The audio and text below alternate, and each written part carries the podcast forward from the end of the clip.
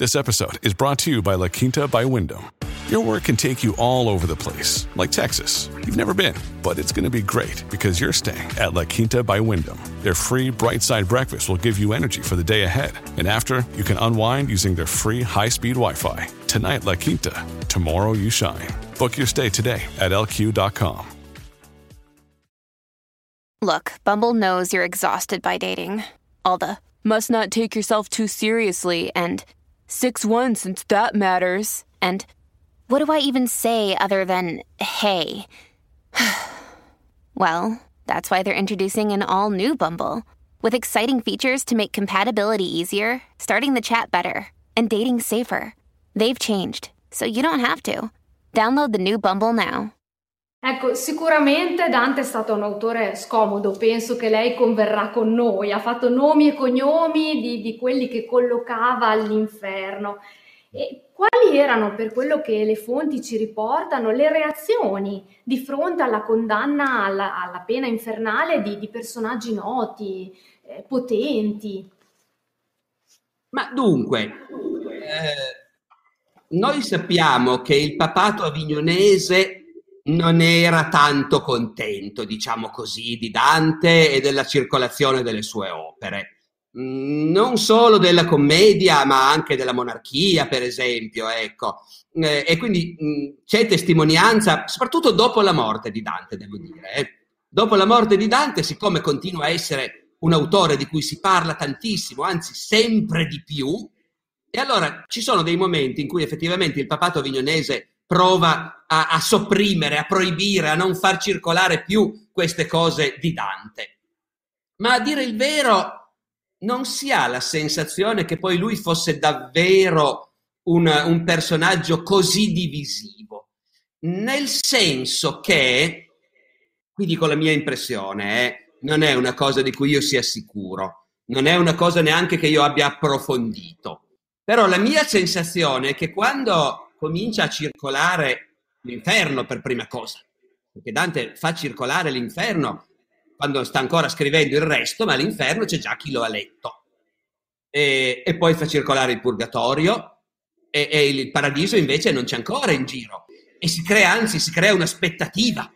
Tanto che nel paradiso Dante farà circolare i primi canti, mentre l'inferno e il purgatorio probabilmente li ha messi in giro quando la cantica era finita, e invece noi sappiamo che del paradiso ha messo fuori già i primi canti e poi è morto e gli ultimi mancavano. E, e c'è stato un momento nel mondo letterario, diciamo così, italiano, di, di costernazione. È morto e non ha finito, non ha finito il paradiso. E siamo tutti qua che aspettiamo. E prendono in mano la cosa i suoi figli, come è noto, e, e a un certo punto qualcuno ha anche l'idea che forse Pietro e Jacopo, i figli di Dante, siccome sanno fare versi anche loro, potrebbero finirlo loro il paradiso. E chissà cosa sarebbe venuto fuori. E, e poi invece trovano gli ultimi canti e a quel punto è completo anche il paradiso. Ora, dove dicevo io ho la sensazione, non sono sicuro, eh, ma ho la sensazione che l'impatto della commedia, l'impressione che ha fatto di capolavoro, di qualche cosa che andava al di là di qualunque immaginazione. Ha superato i piccoli rancori politici che potevano nascere dalle tante cattiverie che Dante si era permesso. Per cui in realtà Dante, che ha detto in varie sue opere delle cose cattivissime sui della Scala di Verona, per esempio, eh, e però poi trova ospitalità da Can Grande a Verona. E poi trova ospitalità da Ida Polenta a Ravenna, e Dante sui da Polenta a Ravenna ha scritto delle cose cattive nella commedia proprio. Ha detto, eh, ormai le città della, de, della Romagna sono tutte in preda ai tiranni e quindi non sanno più cosa sia la pace. E poi le elenca Ravenna con l'aquila dei da Polenta che se la cova. Eh, quindi Dante aveva sempre una buona parola per tutti, naturalmente, no? Ecco. E tuttavia Guido da Polenta lo fa venire quindi evidentemente altri esempi sono le cattiverie che dice per esempio sui, sui conti, eh, i conti da Romena, che, che, e, e, poi invece i conti da Romena, i conti da Bagnacavallo, dice delle cattiverie tremende e poi quando lui è a Ravenna danno un beneficio ecclesiastico a suo figlio, che è proprio nella disponibilità dei conti di Bagnacavallo e loro glielo danno. Il, quindi l'impressione è che tutti erano disposti a dire, vabbè, ha detto delle cattiverie, però tanto le ha dette su tutti. E, è talmente grande che l'unica cosa che conta è quella. Benissimo. E, professore, le propongo adesso una riflessione che ci hanno mm, offerto alcuni ragazzi di quinta e una riflessione che hanno fatto a margine di una canzone di Antonello Venditti, la canzone Compagni di scuola, dove Venditti, appunto il cantante, si chiede se Dante fosse un uomo libero, un fallito un servo di partito. Lei cosa ne pensa? Beh, eh, sa, non sono mica categorie che si escludono a vicenda. Eh, Dante ovviamente avrebbe detto io sono un uomo libero eh, e lo dice dopo essere stato per molto tempo un uomo di partito. Non voglio dire necessariamente servo, perché Dante era arrivato a essere uno degli uomini che comandavano il partito. E non so più se è Dino Compagni, no, è Giovanni Villani, il cronista, che quando racconta appunto l'esilio di tanta gente dopo il colpo di Stato dei neri, eh, li elenca e fra gli altri dice Dante Alighieri, che era uno dei maggiori governatori della nostra città servo di partito, nel senso che quando comincia la sua carriera, certo, non solo bisogna essere guelfi, ma bisogna essere uomini di fiducia del gruppetto che in quel momento è al potere. Questo non ci sono dubbi. Poi, poi ognuno di noi è sempre capace di farsi delle grandi illusioni su quello che fa, sulla propria onestà, sulla propria sincerità. Dante sicuramente era convinto di avere in testa soltanto il bene comune, l'interesse comune, la concordia. D'altra parte non c'è dubbio che è stato invece uomo che ha servito un partito e, e un regime. E quando poi è stato buttato fuori, per parecchio tempo ha continuato a essere uno dei capi di quegli esiliati. Dante è stato capo uno dei leader, un portavoce ufficiale della parte bianca in esilio. Ha scritto lettere ufficiali e manifesti per conto del partito. Poi ha litigato con tutti, è quello che racconta nella commedia, lo fa raccontare a Cacciaguida, no? Cacciaguida gli fa la profezia, litigherai con tutti, perché non solo avrai l'amarezza dell'esilio, ma anche di essere stato mandato in esilio insieme a dei compagni miserabili, no? La compagnia malvagia e scempia. Ecco, questo è quello che Dante pensa da vecchio. Dante da vecchio lui che per anni, insieme con gli altri bianchi in esilio, ha fatto, come dire, comunella, quando poi con loro ha litigato, tanti anni dopo dice no, erano una banda di mentecati, erano dei deficienti, eh, degli incapaci totali, dei venduti, e io ho fatto parte per me stesso. Cioè mi sono fatto il mio partito, il partito di Dante Alighieri, un partito di un uomo solo, perché vuol dire quello, far parte per se stesso. E in quel momento lui si dice, eh, io sono un uomo libero. E come se sono un uomo libero? Però, come vedete, ci si arriva con un percorso non, non semplicissimo, ecco. Grazie professore. Le, le, le proponiamo un'altra riflessione sempre dai, da parte dei ragazzi. Un attimo solo, professoressa, non abbiamo detto del fallito. Uh, è vero. E, e, diciamo anche questo, al di là del fatto che fallito è un termine nostro di oggi, anzi è un termine americano, eh, sgradevole devo dire, perché denota tutta una certa visione del mondo, no? eh, perché per gli americani se non hai fatto i soldi, qualunque cosa tu faccia nella vita sei un fallito, ecco, non è bello. Ma, ma nel suo mondo essere un fallito poteva voler dire appunto io avevo un progetto politico e questo progetto politico mi è crollato fra le mani mi ero costruito una vita e quella vita io l'ho persa. Dante avrebbe detto, sì, se vuol dire questo, allora io lo ammetto, io sono un fallito. Lo dice. Negli anni dell'esilio, Dante ci torna su su queste cose. Ha perso tutto. Era un cittadino ricco, aveva una casa, proprietà, poderi, terre, entrate, una moglie, figli, una posizione, un ruolo. Ha perso tutto e specialmente nei primi anni sente fortissimo il fatto di essere improvvisamente piombato nella rovina. e si vergogna. Perché Dante dire, ce ne ha di amor proprio, ce ne ha tantissimo.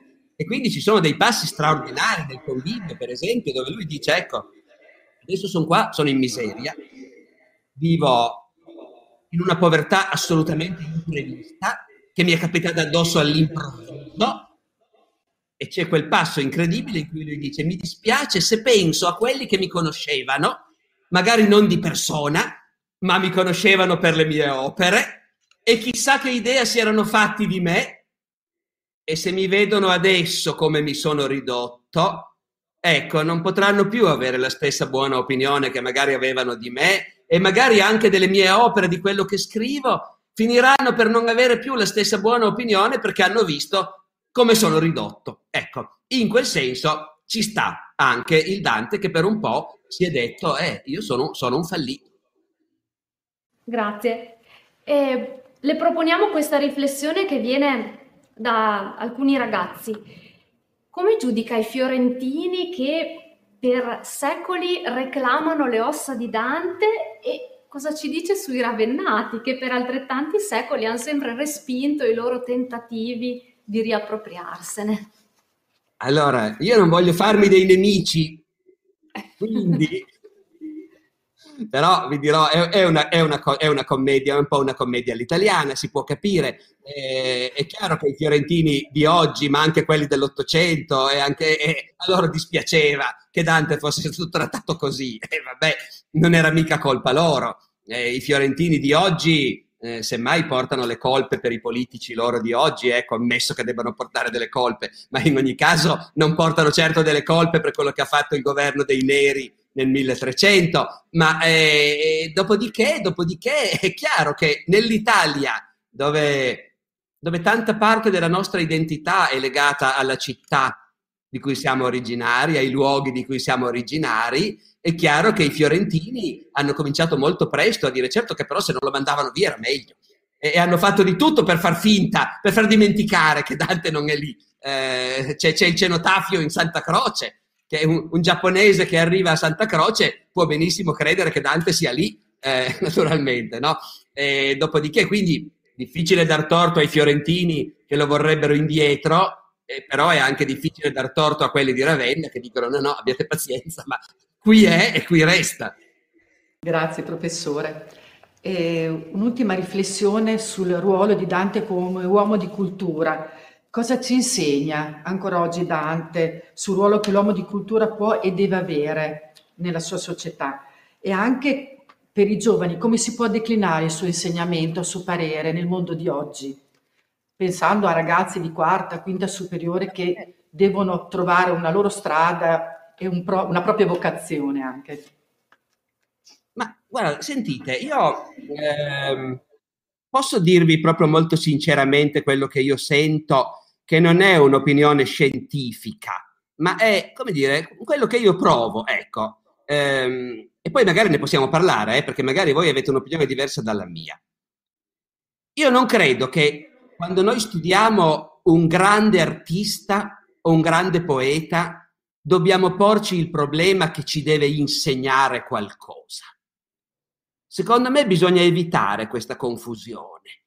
Ci sono uomini e donne la cui opera o la cui vita sono importanti perché ci insegnano delle cose e ci danno un esempio.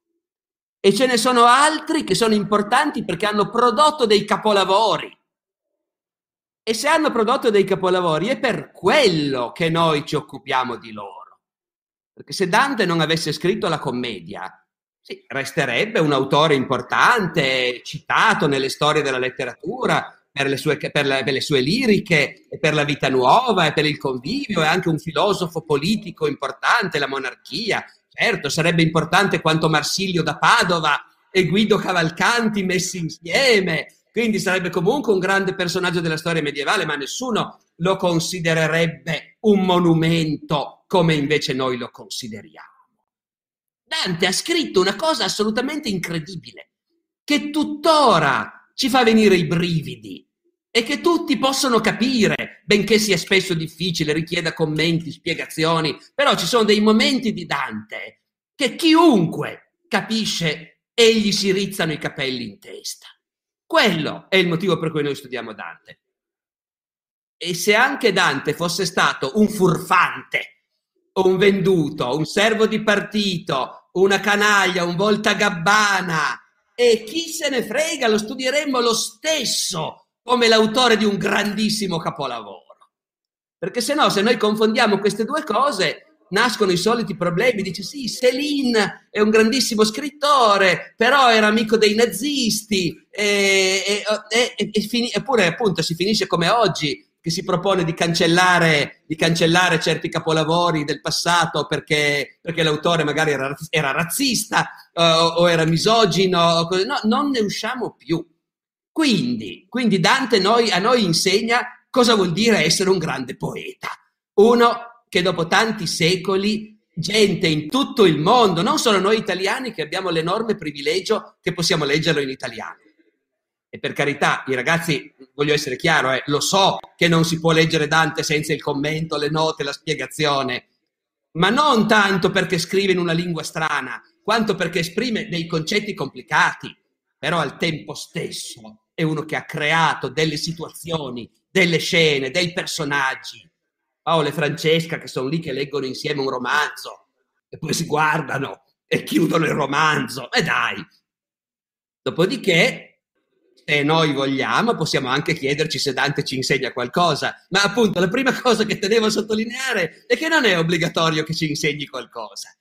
Poi Dante ci insegna qualcosa in quanto personaggio storico, cioè non tanto che lui ti guarda e ti dice devi essere così, devi fare così. No, Dante ci insegna com'è complicato restare coerenti con le proprie idee. Dante ci insegna quanti compromessi bisogna affrontare nella vita e ce lo insegna non perché lui è rimasto invece integerrimo, ma proprio perché invece i compromessi li ha affrontati e come, e ha cambiato idea e ha cambiato posizione e al tempo stesso era convinto di aver ragione e di essere sempre dalla parte del giusto e addirittura di essere un profeta a un certo punto, perché oggi negli studiosi, gli studiosi di Dante sempre più tendono a convincersi che lui in un certo senso ci è andato davvero nell'altro mondo, deve avere avuto delle, dei sogni, delle visioni, qualcosa, si è convinto che in fondo c'era qualcosa del profeta in lui, che aveva un messaggio. Ecco, allora, personaggio straordinario, complicato, contraddittorio, mi riesce difficile dire ragazzi, imparate da Dante come bisogna essere, come dire, eh, politici, integerrimi. No, perché lo è stato fino a un certo punto, insomma. Poi quello che si può imparare da Dante è che se tu hai una missione da compiere, ci riesci, ci dedichi, ci bruci la tua vita. Lui a un certo punto la sua missione è scrivere la commedia. Poi certo c'è tutto il resto, vorrebbe tornare a Firenze, essere incoronato poeta in San Giovanni, certo che gli piacerebbe, però nelle condizioni di allora non scrive al computer, scrive con la penna d'oca e l'inchiostro e in pochi anni scrive la commedia, bruciandoci la vita, perché alla fine è un vecchio. È morto a 56 anni, ma nelle sue ultime opere, nelle egloghe, lui si descrive un vecchio con i capelli bianchi. E, ed è morto subito dopo essere riuscito a finirla, la commedia. Ecco, quella era la sua missione, quella era la sua profezia e quella è la cosa da imparare, che, che non che tutti dobbiamo essere come lui, ma che essere un genio vuol dire che puoi avere mille difetti, mille limiti, fare mille sbagli, ma che hai un'idea grandiosa e hai le spalle abbastanza larghe da realizzare. Ecco, a proposito di penna, calamaio, carta, eccetera, c'è il grande mistero, il grande sogno di tutti i filologi italiani e i ragazzi spesso ce lo chiedono. Qua secondo me non ci sente però. Sì, sente? sì, sì. Ok. Sì, sì, sì. Grazie, grazie, scusi. Sa. Come possiamo motivare ai nostri studenti più curiosi la sparizione del manoscritto della commedia? grande mistero su cui ci chiedono. Ma allora, ehm, mettiamola così. All'epoca ovviamente non c'era la stampa, c'era però il concetto di pubblicare quello che si scriveva. Nel senso che ogni autore aveva molto chiara la differenza fra una cosa che io sto scrivendo e non ho ancora fatto leggere a nessuno, o magari ogni tanto ne leggo un brano agli amici, ogni tanto invito gli amici letterati, leggo quello che sto facendo, ne parliamo, ma non lo faccio uscire di casa il manoscritto. E poi invece arriva il momento in cui il manoscritto io decido che può uscire. E quindi comincio, quante copie posso averne fatte? Eh, qualcuna, una per me, e ovviamente una me la tengo. E se ho un po' di soldi pagherò un copista che ne faccia qualcun'altra. Sono cose complicate, ci vuole del tempo, costa, ma soprattutto una volta che io lo faccio leggere a qualcuno, gli amici se lo copiano. Questo è il meccanismo. Chi ha fra le mani un libro e decide che quel libro gli piace, oggi lo ordina in libreria e invece all'epoca si mette lì e se lo copia e ci mette il tempo che ci vuole. E, e, una volta che tu hai la tua copia, l'originale non ti interessa mica poi tanto. Non c'è il feticismo, non c'è il commercio degli autografi, eh, e del resto l'autore stesso non è mica detto che l'abbia scritto con le sue manine, magari aveva un segretario e dettava, non c'è interesse per questo aspetto fondamentalmente. E quindi, e quindi, come dire, dopo un po' circolano tanti manoscritti e Dante di suo, uno suo ce l'aveva di sicuro e magari anche più di uno, però magari anche non tutto intero perché i, libri non circolavano per forza di cose come li vediamo noi oggi in codici rilegati in pelle, circolavano i quaderni, i fascicoli, e poi uno se li faceva rilegare come voleva, quando voleva. Quindi non dobbiamo neanche avere questo culto del manoscritto originale e tutti gli altri.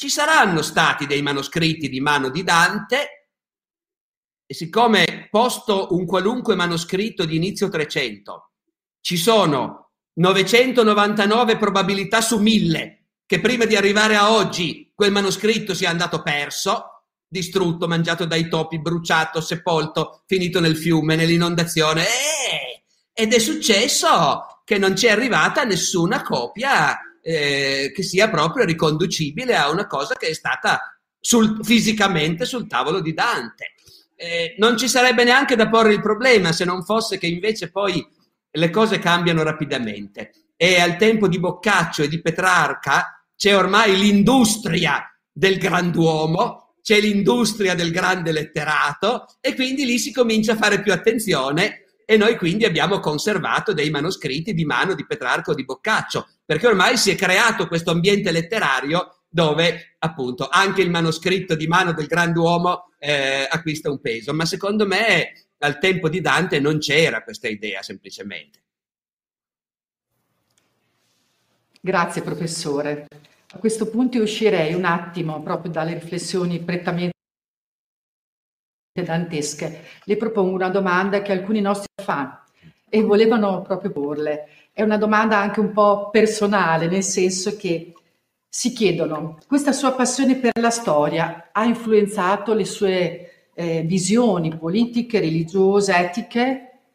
Cioè, come i suoi studi di storico hanno orientato eh, il suo pensiero? E se sì, in che cosa? La ringrazio da parte dei ragazzi. Non è, non è, facile dirlo, non è facile dirlo. Se dovessi rispondere in una parola, forse direi: ma no, non credo che ci sia quell'influenza così diretta, ma probabilmente sarebbe una risposta parziale. Proviamo a pensarci un po' di più. Mm, ci devo pensare perché io non sono uno molto portato alla riflessione, all'autoanalisi, anzi proprio per niente, a dire la verità. Eh. Quindi la domanda che mi state facendo mai in vita mia me la sono posta. Però non è affatto una domanda eh, assurda. Quindi io potrei dire questo.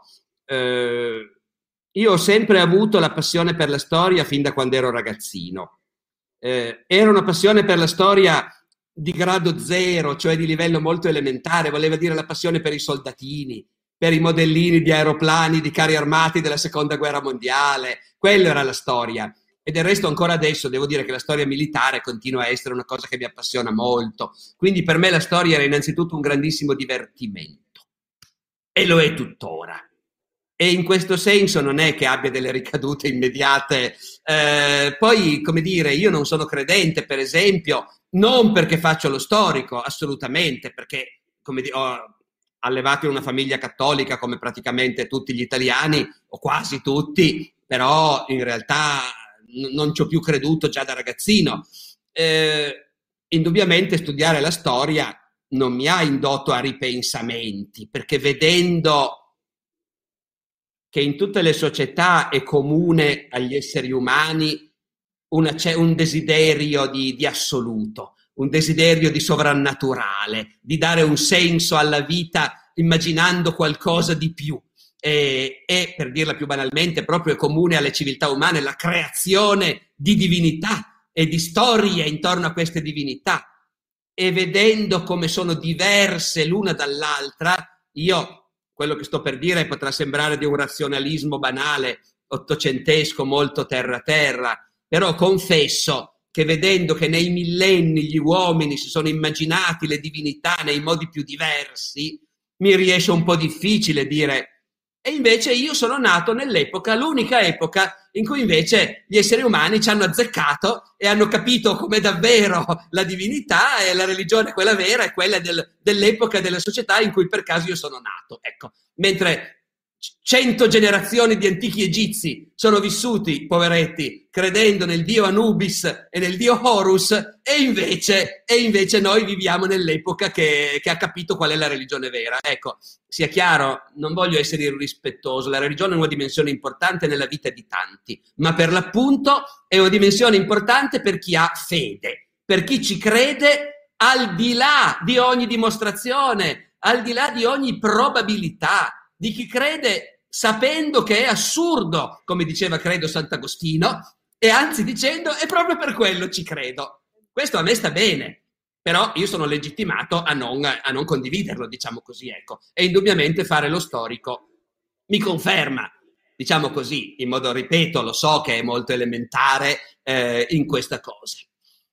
Cosa ancora? Io sono di sinistra e fare lo storico mi conferma che sono assurde le semplificazioni per cui il comunismo è una brutta cosa esattamente come il nazismo, eh, sono pagine da girare e così via. No, magari la storia umana è stata un po' più complessa di così e, e, e i movimenti che hanno cercato di, di guarire quei problemi di fondo della società umana che sono la disuguaglianza, la povertà, l'oppressione, beh, sono movimenti che, storia, che nella storia hanno un peso enorme e che nessuno può permettersi di liquidare con, con delle battute. Ecco, quindi anche qui, in certo senso, io ho delle idee e fare il mio mestiere mh, mm, mi consolida, diciamo così, mi conferma in queste idee.